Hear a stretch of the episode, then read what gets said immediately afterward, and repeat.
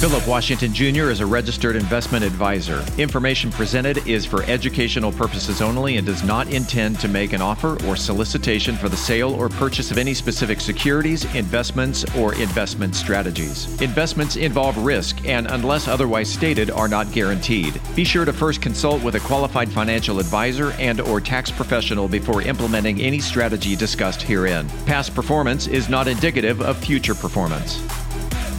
And now, here's Philip. Alrighty, we are back with another wealth building made simple, and I have my man Trey Sellers here. What's going on, Trey? Oh, doing great. Happy to be back. Well, yeah, and it's been like almost a year, right? It was around this time last year when we last talked. I think a little bit more than a year. A lot's happened. Uh, yeah. My world is very interesting over the last year, and especially the last few months. Uh, never a dull moment. Yeah, yeah, we we uh it was it was just crazy timing the topic that we talked about and then the and then the how 2022 played out with all the FTX stuff and you know Binance and so we'll you know we'll go into we'll you know recap that episode and, and, and go into uh, sure. what you know what we discussed. But before we get, before we begin, like, can you give everybody your background who didn't listen to the last episode?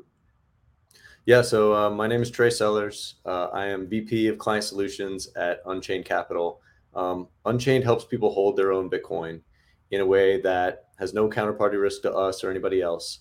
Um, so we t- help help people to take it off of the exchange, so that they're in full control over it, um, but also doesn't have any single points of failure, right? So um, we guide people through a process of understanding how Bitcoin private keys work, building a vault as we call it, using some functionality that is built into Bitcoin called multisig.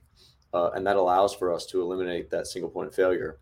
And we hold a key as part of that multisig quorum alongside our clients so that we can be there to help them recover in case something happens, um, so that we can be there for them in case something happens to them. Uh, and that Bitcoin needs to be passed down to their next of kin, their family members. Uh, we're in a position to help there. Um, but most importantly, while you're still alive, we help you to gain a really good understanding and education around Bitcoin, how to hold it in the best possible way, and then provide support uh, throughout that journey.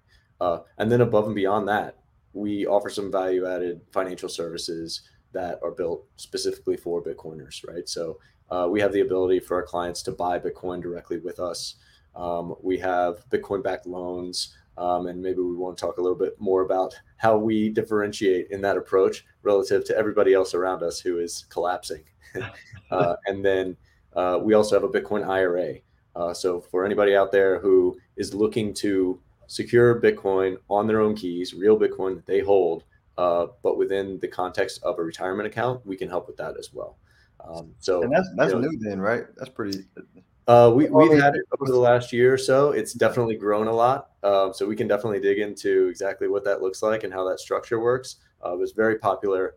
Uh, we've we've certainly helped onboard a lot of people who have had dollars locked in the fiat financial system within these retirement accounts um, who want to hold Bitcoin and want to uh, hold their own keys. They understand the importance of doing that, uh, which is the hot topic for for the last month or so as FTX collapses, as um, BlockFi BlockFi. I said Binance earlier, right? I mean, goes into bankruptcy. Yeah, well, there's questions about Binance too, man. We we don't exactly know what's going on underneath the hood. Um, CZ over there certainly is very confident in the way that he approaches uh, his dialogue with the world, but um, the reality of the situation is that you can't know, right? It's a black box. Um, there were a lot of people who thought FTX was solid on the up and up and their money was safe there. And they found out very quickly that that was not true. They had to learn that lesson the hard way. Right. So, um, you know, my job is to help people to gain that understanding, hopefully not the hard way, uh, mm-hmm. but either way to help them realize the uh, importance of holding their own Bitcoin um, and then helping them to do it in the best possible way. So they don't have to feel like they're having to figure it out on their own. Uh, they don't have to feel like they're out on an island um, with nobody to turn to when they have questions. Um, and so they uh, can feel really comfortable and really confident in the way everything is working. Right. That that's uh, that's what we do. and and and this will move to the first question. And and and when you're answering it, maybe you can give like a a brief primer on on you know so so the, here's the question i think you'll answer it. I don't got to give you a primer. You, you'll probably answer it properly. Why did people lose their coins with ftx and you know the other other places that are uh, that are losing customer coins? Like how did they actually like lose their coins right? Yeah. Uh, well the the first thing to say here in answering this question is that uh, those people actually didn't have any coins to lose they actually just had ious right um, ftx when it filed for bankruptcy had 1.4 billion dollars worth of bitcoin liabilities they owed their customers 1.4 billion dollars worth of Bitcoin. Um, they had zero on their balance sheet, a big goose egg. um, so they were massively short Bitcoin. A little side tangent here: you should never short Bitcoin. We've seen what happens to people who do. Um, it may seem profitable in the short term when the price has been dropping the way that it has over the last year, uh, but people get wrecked very, very quickly when they're short Bitcoin let that be a lesson to everybody out there who's, who's thinking of doing something so crazy. Um, so recognizing first that when you're holding Bitcoin, uh, so to speak, on an exchange like an FTX or a Binance or a Coinbase or a Gemini or a Kraken uh, or a BlockFi, you don't actually own Bitcoin. You have an IOU, and you've got to hope that when it comes time to access that money, either by wanting to withdraw it to your own private keys or uh, cashing it out to dollars and and or moving it from one institution to the next, that they are going to have that actual Bitcoin to uh, to make good on that IOU, uh, and or they're going to allow you to make that transaction. Right? It's a permissioned environment, and uh, they don't necessarily have to give you the Bitcoin that they owe you, uh, and they may not be able to, as as we've seen. Um, a little more context though on how they lost all of the Bitcoin that was supposed to be owed to their their clients, uh, which is that they were operating very much like the traditional fiat financial system, right? Which is they're holding a very small amount of the assets that they owe, the liabilities that they have in reserve. Um, they are rehypothecating them. They're lending them out to various different counterparties. Those counterparties are doing the same thing in search of yield. Uh, and so you get this daisy chain of counterparty risk. And as soon as one link in that chain becomes insolvent or has has trouble meeting uh, any kind of redemption requests that they are getting from their investors, um, that kickstarts uh, an entire uh, cascade of of margin calls essentially. Uh, and if one person can't make that margin call, it just continues upstream until uh, you have an entire ecosystem of people who are insolvent. Uh, and that's what we've seen, right? It kind of started back in June with Three Arrows Capital and Celsius and Voyager and, and all of those, um, the, the Terra Luna thing, right? Mm. Um, and we, we, saw a wave of liquidations. We saw the price um, get slammed down in an initial selling burst uh, that was primarily driven by people selling liquid assets, um, anything that's not nailed down, including Bitcoin, in order to come up with dollars to meet that margin call that they're getting, right? Um, and that is the way that the financial system works right now, right? We have essentially a uh, a global margin call for dollars happening when um, the debt that is out there that the entire financial system is built on um, when when there's any stress in the system, there's a scramble to get dollars to pay mm. down debt, um, or people are are recalling some of the loans that they've put out, which causes the people who have borrowed from them to have to scramble to get dollars, right? And as that happens, you start seeing a lot of stress in the financial system uh, because while credit is expanding in the world we live in, things seem to do okay, right? Mm-hmm. But as soon as again there's some kind of hitch in the system as soon as there's some kind of stress that's introduced, um, like maybe the entire world being shut down uh, in the wake of of COVID. Um, that type of stress, this the system is not built to handle it, and right. so you start getting all of these these liquidations, these margin calls, um, and that's what's caused a lot of the devastation in risk assets, not only you know Bitcoin and the larger um, crypto ecosystem, but also in, in financial assets. Right, we, have seen um, a, a, massive sell-off in bonds, uh, unlike anything uh, in history, really. Right, um, and you can see all, all this volatility in yields that have been happening. Uh, it's been a crazy year. Um, the, the question then becomes, where do we go from here? Um, well, we started seeing another domino fall with FTX.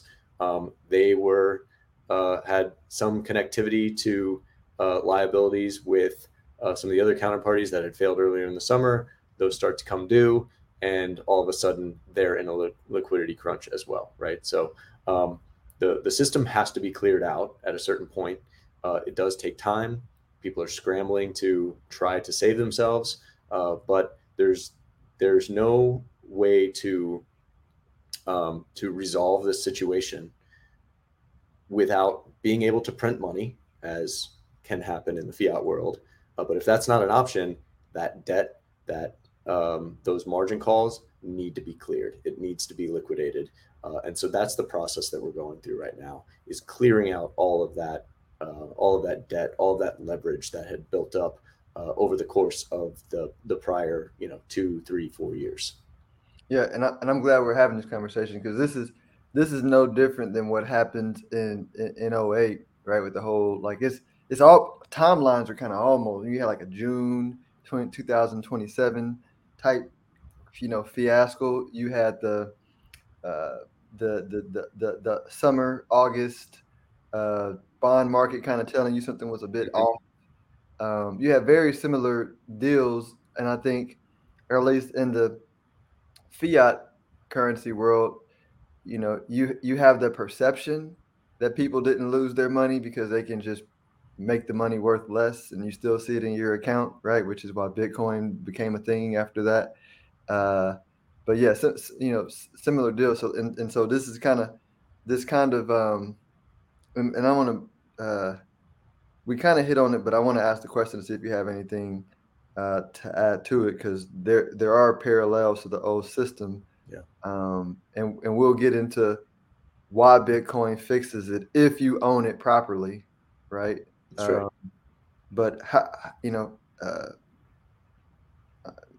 how how is what happened in Bitcoin and crypto uh, different than a legacy system? But we kind of already answered. It's not. It's, it's the same thing basically, right? Yeah. Um, the the main difference to just reiterate is that there is no lender of last resort for Bitcoin. Mm-hmm. There's nobody who is in charge of the money supply or has the ability to come in and bail people out with freshly printed Bitcoin uh, to make good on those Bitcoin liabilities that are there. There's no lender of last resort like the Fed, right? Um, and so, again, that that puts people who are short Bitcoin in a very dangerous position because as soon as uh, those IOUs are called in by the people who uh, are, are owed them, they've got to come up with that Bitcoin.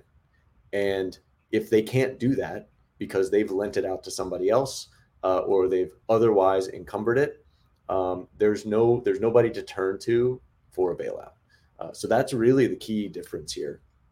Um, there's nobody in charge of Bitcoin. There's nobody that you can call up and say we need an emergency bailout uh, unless that's coming from somebody else who already owns some bitcoin right? There could be some people out there who own some bitcoin and they think hey this is a good opportunity to scoop up a, a business uh, on the cheap.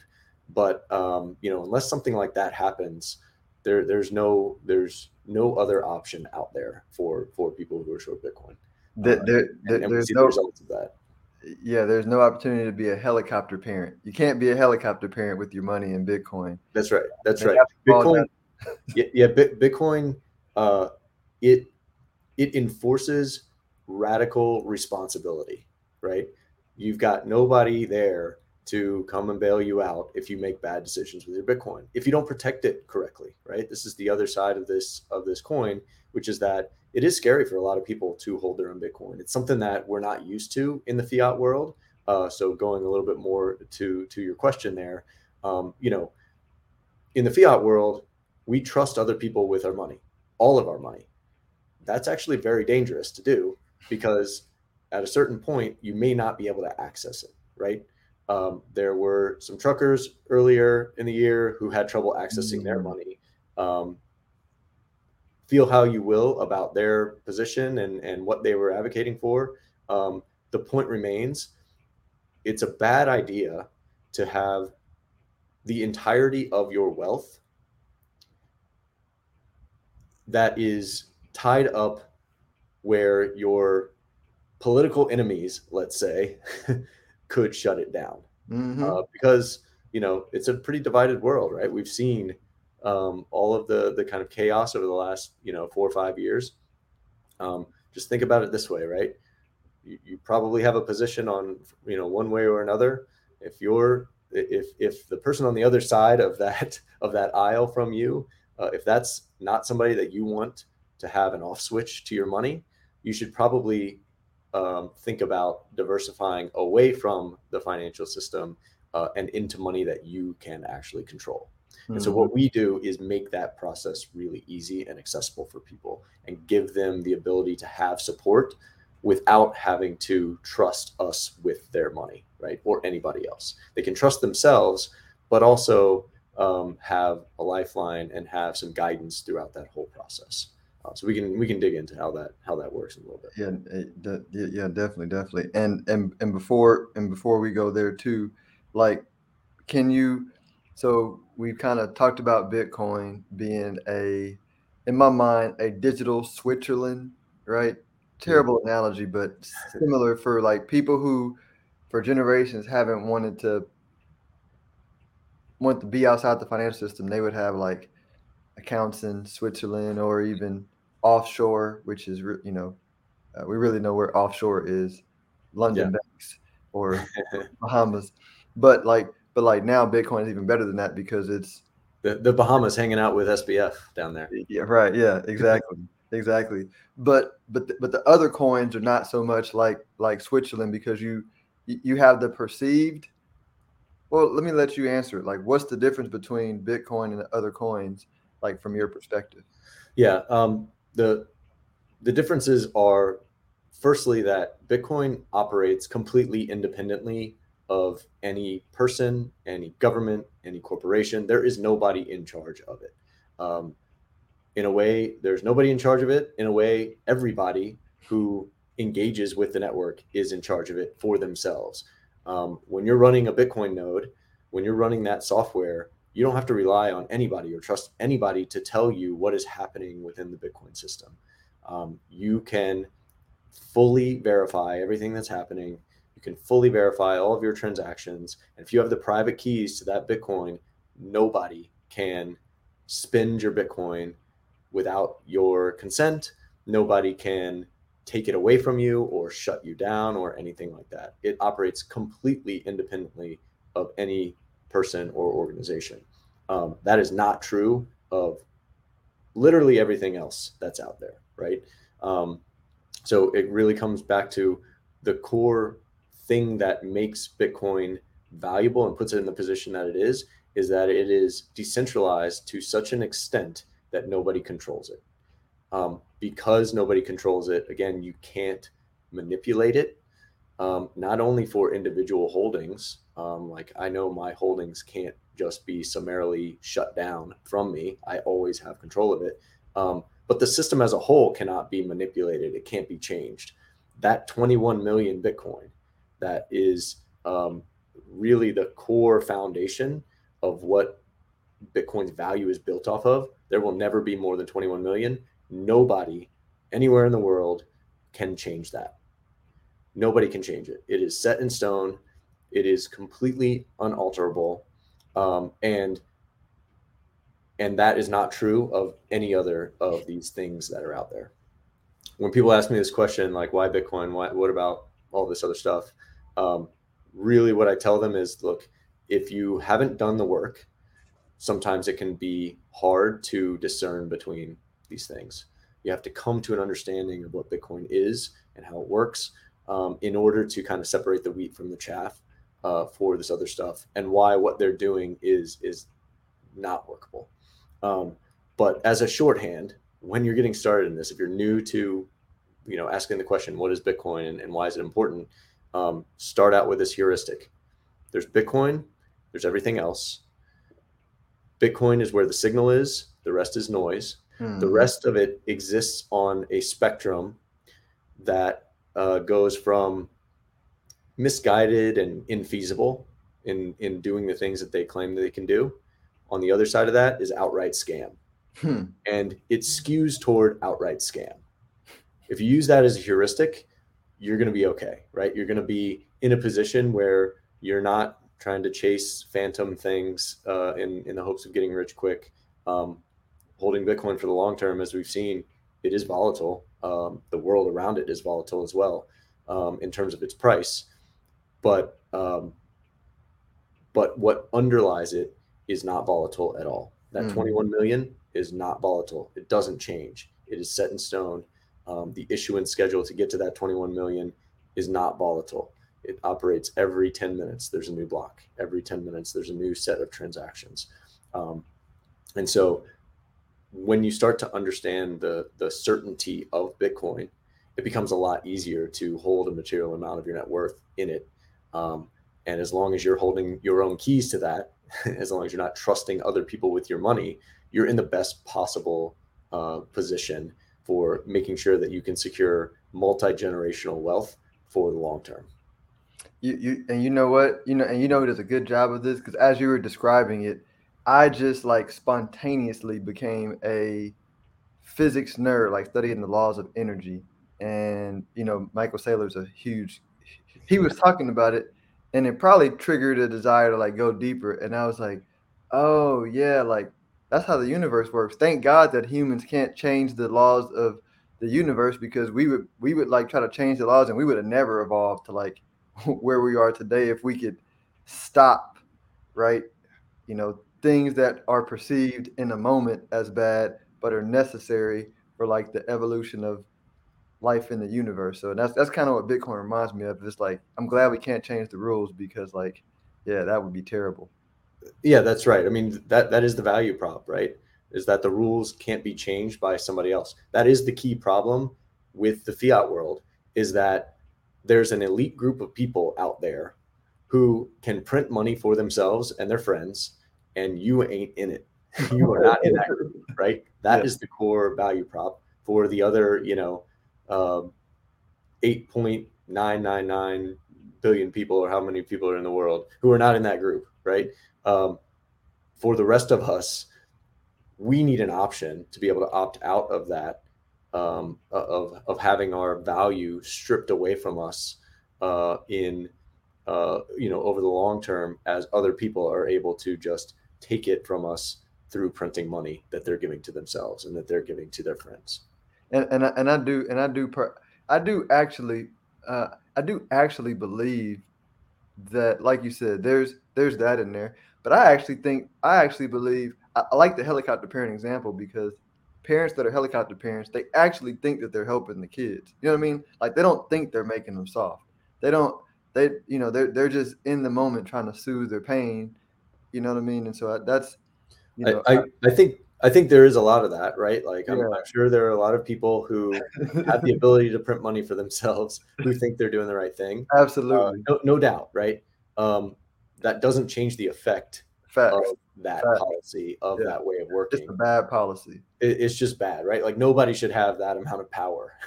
yeah, you know. Uh, and so, uh, but Bitcoin fixes this, right? Mm-hmm. Because you can opt out of it. You can uh, you can upgrade your money from fiat dollars to Bitcoin and be in a universe where it cannot be printed out from underneath you, uh, where you can send it around the world instantaneously and for virtually no cost at all, uh, where you can control it completely yourself without having to rely on anybody else and, and being subject to uh, you know being cut off from the value that you've worked so hard to obtain and secure, um, you can opt out of it, right? It's a lifeboat. You were talking about Switzerland. Um, you're still subject to their rules and yep. bank account, right? And they could change those at any time.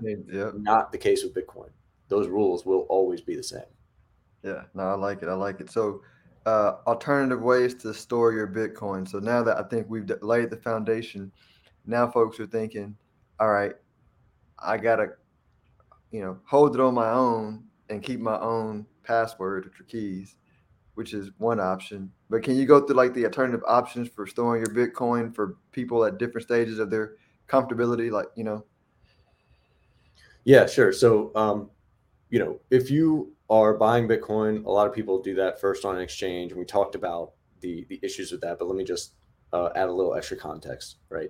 So, one, you're trusting somebody else with your with your money, um, but from a technical perspective, the security of that IOU that you've got there is just a username and password, and that's a very weak form of authentication. Um, people's computers have malware on them all the time, right? You can uh, you can very easily have that username and password um, compromised. Um, or alternatively, your Bitcoin IOUs are protected by a customer support person who works at that um, at, at that exchange, who could pretty easily be social engineered to uh, be tricked into thinking that this attacker is actually you and then they'll just send off the Bitcoin to that person, and there's no getting it back, right?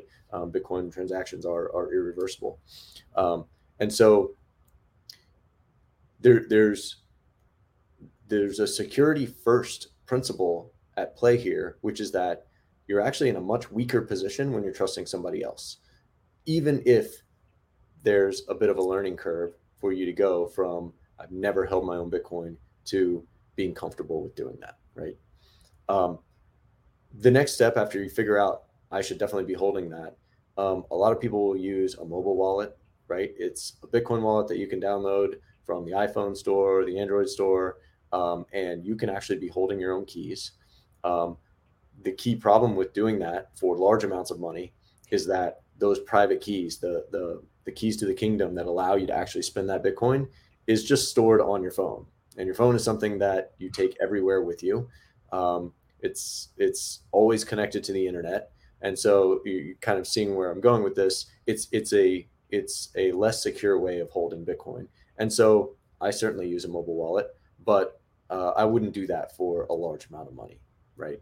Um, there are other devices out there called hardware wallets or signing devices. Um, these are they, they kind of look like little thumb drives. I've got one right here. You can see this in the in the video. This is a Trezor and it's built specifically for securing Bitcoin private keys. Um, those keys are generated on the device.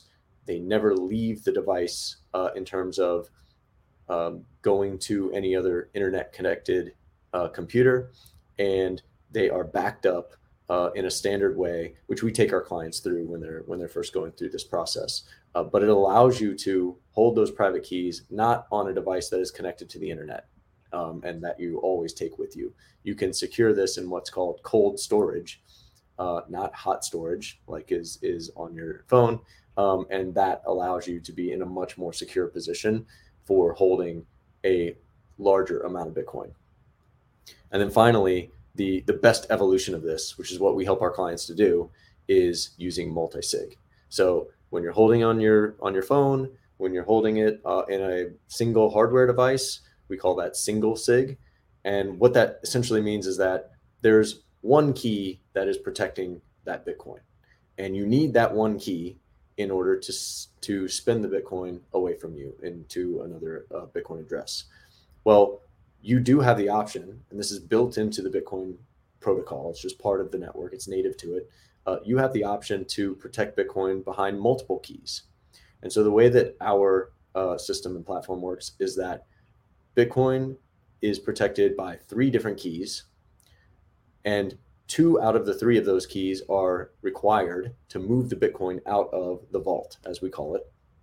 And our clients hold two out of the three of those keys, and we hold the third. So that puts them in complete control over the Bitcoin. We couldn't move it if we wanted to because we only have one key and you need two out of the three.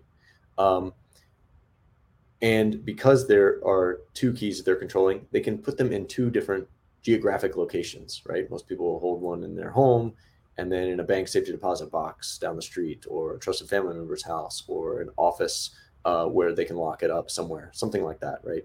Um, and simply by taking those two keys and putting them in two different locations, you've eliminated all single points of failure. If something happens to one of those two keys, you still have the other one. And Unchained has that third key, and we can help you recover. Same goes for the inheritance planning scenario, right? If something happens to you, um, as long as your next of kin, whoever's going to be um, inheriting that or the executor of your will, has access to one of those keys, they can give us a call and we can help them through that process because we have that that uh, second key. Um, and we're experts, right? We do this every day. Our entire business is there to support people, um, not only when they're getting set up, as I mentioned before, but also on into the future, as and when they have questions, when they need support, uh, and and when that inevitable day does come, uh, we're there for for our clients' families as well. Uh, so that's really the overview of how custody works in, in a very basic way. Um, you don't have this option with the fiat financial world. You don't have this option with gold or cash or something like that, where you can you can kind of secure Bitcoin in multiple places at the same time, where neither one of those is a single point of failure, and you actually don't have to ever bring those keys together in the same place at the same time. Uh, it's a beautiful thing. It's it's novel. It's not something that exists anywhere else, um, and, and, really puts Bitcoin uh, above and beyond any other asset that's out there in terms of its scalability for holding a large amount of wealth um, and being able to transfer that large amount of wealth in a very scalable way as well. Yeah, no, I, and I'm and I'm I'm a fan of obviously I'm a as you know I'm a client of Unchained Capital because I you know I consider myself somebody who's relatively sophisticated in how to uh, do it. But but the fourth part, like what you said, it was the the uh, the knowing that my Bitcoin is protected, but then also the ongoing support because I don't do this all day long, right? Yeah. And there's all kinds of uh, changes that are happening, right? And then even and I think you mentioned it, but maybe you didn't. In case even the fact that I can upload a video, you know, in in the system and say, hey, this is me, blah blah blah. So that way, if anything ever happens, like I can, they know who I am, uh, and uh, and or you know, um, if something happens to me my wife has a you know certain things in place that can help her because uh, she's cause she doesn't like she just knows to call unchained capital right and, and yep. she has a list of what she needs to do to to work it out but uh, and y'all can walk her through it which which was a selling point for me so i think that's that's huge yeah, uh, holding your own keys is is obviously the most important part here, and making sure that you're securing those in the proper way, and and that's part of the education that we give our clients. But you also want to protect your account with us and all that. So we do have two-factor authentication and video verification for when our key is being asked to sign. We have to go through a process of making sure that it's actually you who is asking uh, for that signature, and not some attacker who's gotten a hold of of your account or one of your keys or something like that, right? So. Um, yeah, all, all those bases are covered. Uh, but you know, the the important point is that you know, again, you've got support coming in, you've got support in an ongoing fashion, and then when something does happen, you've got somebody to turn to for answering those questions and, and getting you back to good. Awesome. We'll go to the last two questions. Uh, um, how do you feel about this being the future of how all assets are held right on some sort of blockchain technology? Because I like the idea of it, uh, and that's the, that's the first question. Um, it's a nice idea. Um, if you think back to my previous answer about what separates Bitcoin from these other things, um, you know, if you think about like holding stock on some kind of like blockchain network, that that can be done. Um, it also necessarily still requires an issuer and somebody who has the ability to change the the supply of that and manipulate it and, and do all of that. So you're still trusting somebody. That's true. Um, you know, a lot of the promise of some of these other projects is that everything's going to be on the blockchain. It's not feasible. It's not possible. It doesn't make sense. It's not uh, it's not efficient in any way, shape, or form. Right? A blockchain and um, th- this way of operating that is actually very cumbersome uh, to to maintain you know hundreds of thousands of copies of the same database and series of transactions all over the world, which is the way that, that Bitcoin works, uh, to be very computationally uh, intensive to make sure that the history of those transactions can't be changed. That's actually very inefficient, which is why we use centralized databases for the vast majority of the like data processing and, and that kind of stuff that we need. So, you know, I I continue to believe that money is the killer app of of a blockchain, so to speak. Mm-hmm. Um, Bitcoin is the best money, and there's no real way to improve on Bitcoin as money um, because anything that would come along is going to have some kind of uh, foundation or business or person in charge of it. Uh, even if if only at the beginning to get it up and running, that person has a lot of power over that, right? Um, and you can't improve on 21 million and hmm. zero percent terminal inflation, right? There's there's no way to improve on that. Um, Bitcoin has a very long established history now, 14 years of operating um, flawlessly, and you can't improve on that, right? You can't like um, go back in time and release something else that is newer or or longer uh, lasting than Bitcoin. Um, so you know that Lindy effect will will continue to place it um, you know at the top of the pyramid, so to speak, in terms of the the best assets that that you can hold. Yeah, um, yeah. Go ahead. Go ahead. Yeah. So the last thing I was going to say in, in answer to that question is when we just think about Bitcoin itself uh, and how it continues to grow and uh, more and more people are holding more and more uh, amounts of it.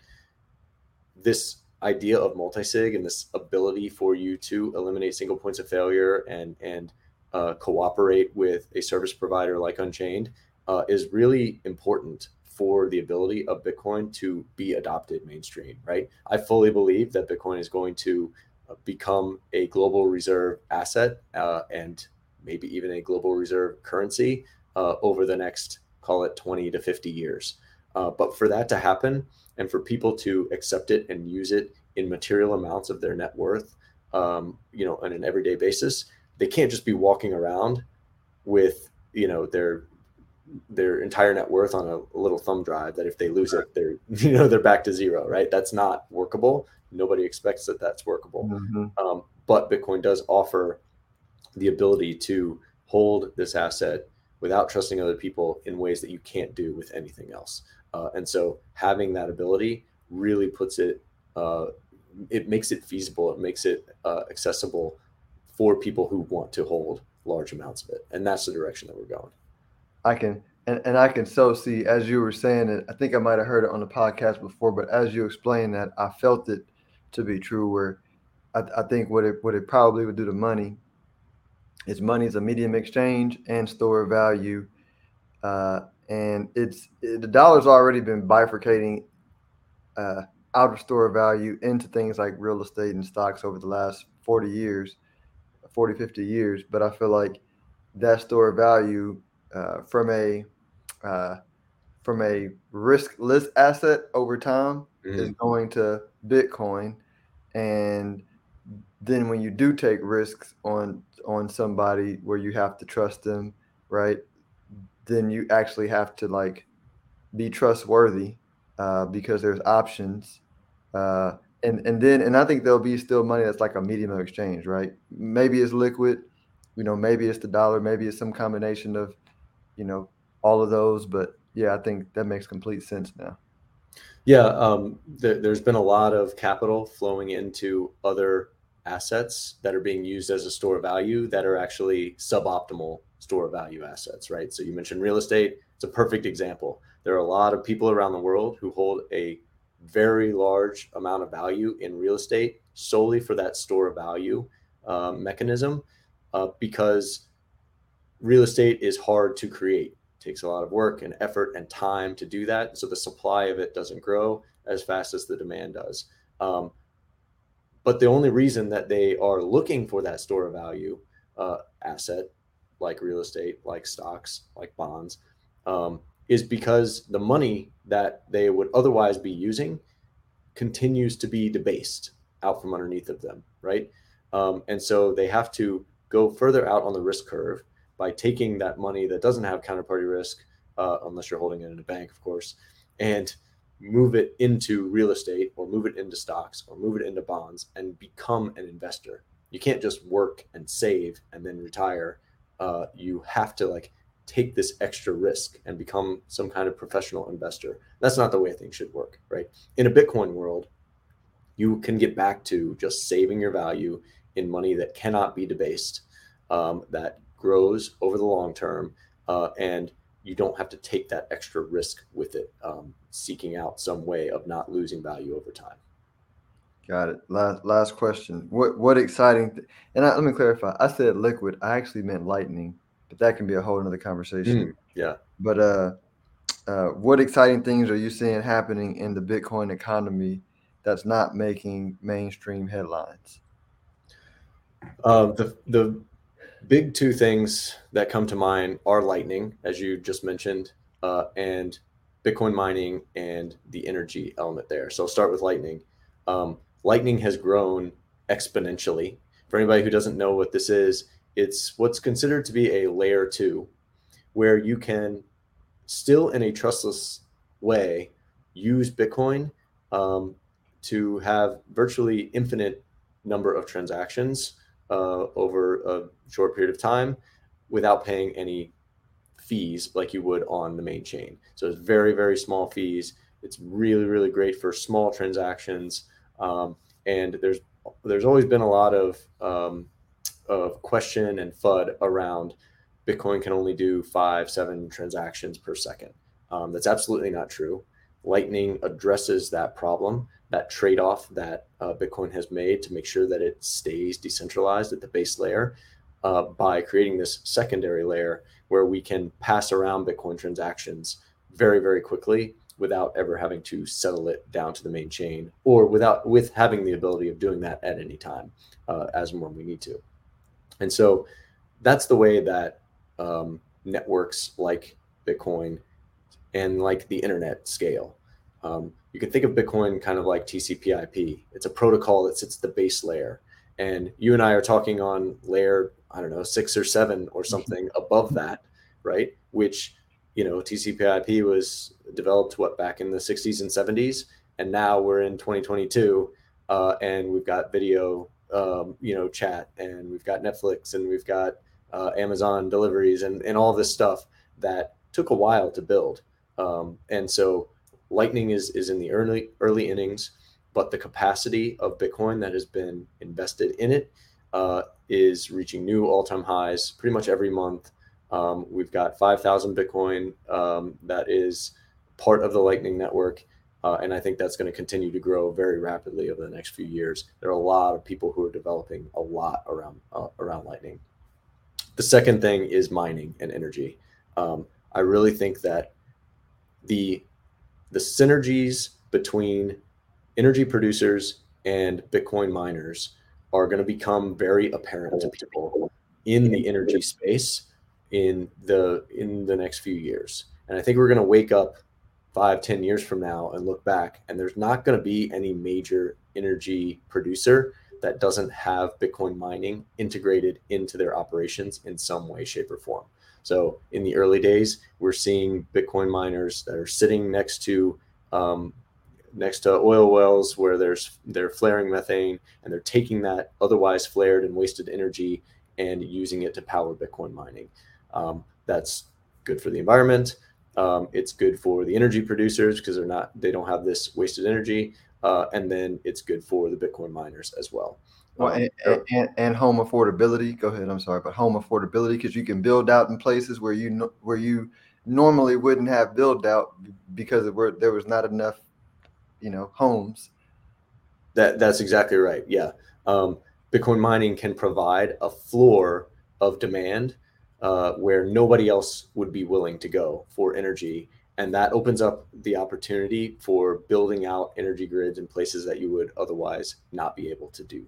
Um, there, there's been a lot of work in Texas uh, and ERCOT to use Bitcoin mining to help stabilize the grid uh, and be that buyer of last resort when there's excess energy that uh, is being produced, uh, but then being able to shut off whenever that excess energy is actually demanded by the market when there's a big snow and ice storm, which rarely happens in Texas, but does sometimes, right? As you know. And so, um, if you haven't done any digging on Bitcoin mining and energy, I would highly encourage you and your audience to do so. It is extremely fascinating. I think it's the kind of the biggest dark horse that Bitcoin has going for it over the next five to ten years. Well, and and I and I'm I'm I'm hundred percent in there. I, I, had a conversation over Thanksgiving with the family, and this is a prefacing. This is not a political statement, but we were talking about just objectively, right? I'm a I can't help but to calculate odds on anything, and I was like, and we are talking about like the the governor race, and and I was like, I was not shocked that Governor Abbott won simply because if you're old generation Texas money, then you're pro energy. If mm. you're new generation money, then you understand Bitcoin. And I was like, and I said, and if you're paying attention and you actually are watching, uh, you know, and again, it's not a political statement, but this is just the fact. Senator Cruz and Senator Abbott was very influential yeah. at making those marriages happen. Like it's, it's not behind the scenes hiding. It's like read articles, like study the industry, and they they were uh, got up to speed relatively quickly. And I'm like, they're finally earning their pay. You know what I mean? Yeah. Like you know, yeah. sorting through all the FUD and understanding, like you said, the problem that it solves with ERCOT. Like in in, in my you know my uh, people that I was talking to are older generation uh, folks in my family. They are not pro uh, Governor Abbott or sure. Ted Cruz, right? Understandably on the social stuff, but but but when I explained it to them, they were like not aware, and they understood the economic impact of it when I broke it down. I'm like, that's that's like that's huge for like that that set up Texas for another 500 years. You know, with all you know, I mean, be, be, because of what you just said. The yeah, yeah, absolutely. And uh, yeah, Bitcoin is definitely gaining allies in places like Congress, right, uh, and around the world. Um, you know, with different governments around the world, it does take time, right? There's there is a big learning curve, and we're talking about something that people are not familiar with that is can be a little bit scary when they don't know anything about it.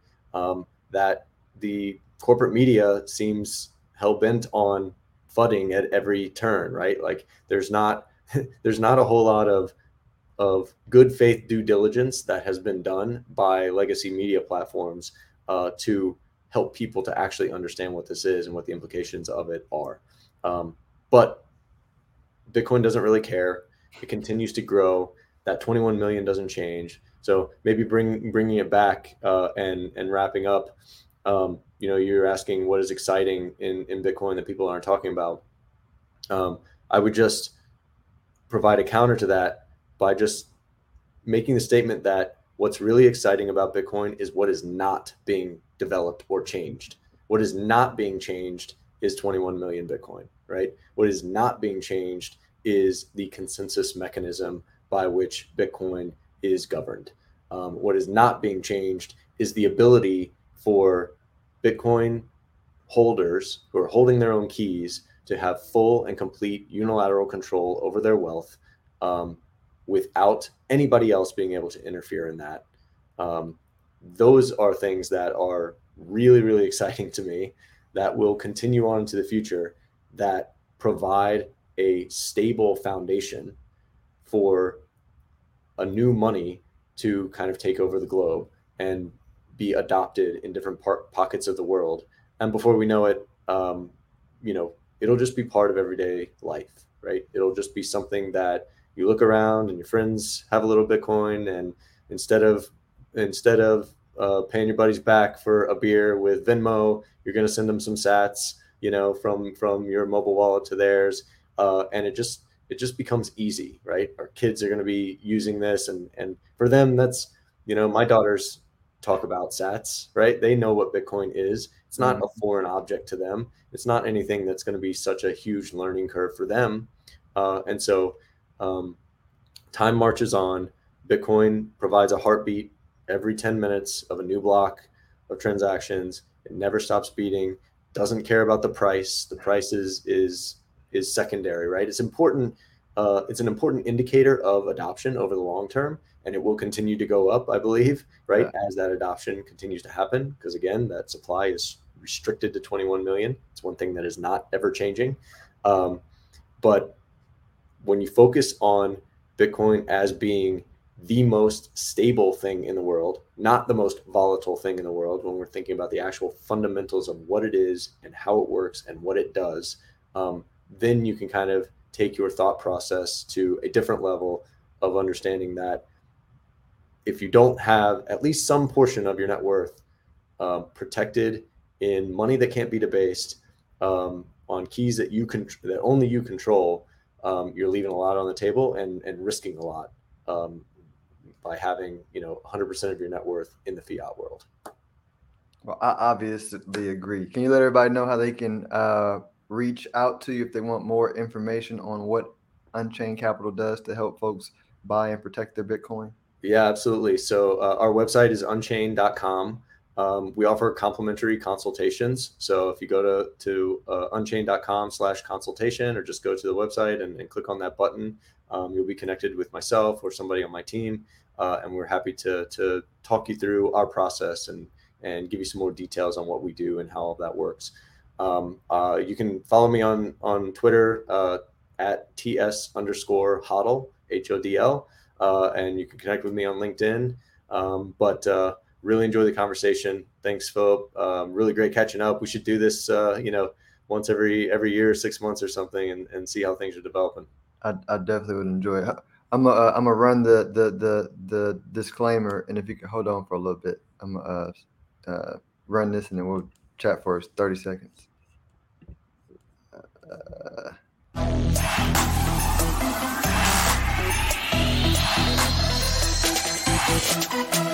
Philip Washington Jr. is a registered investment advisor. Information presented is for educational purposes only and does not intend to make an offer or solicitation for the sale or purchase of any specific securities, investments, or investment strategies. Investments involve risk and, unless otherwise stated, are not guaranteed. Be sure to first consult with a qualified financial advisor and or tax professional before implementing any strategy discussed herein. Past performance is not indicative of future performance.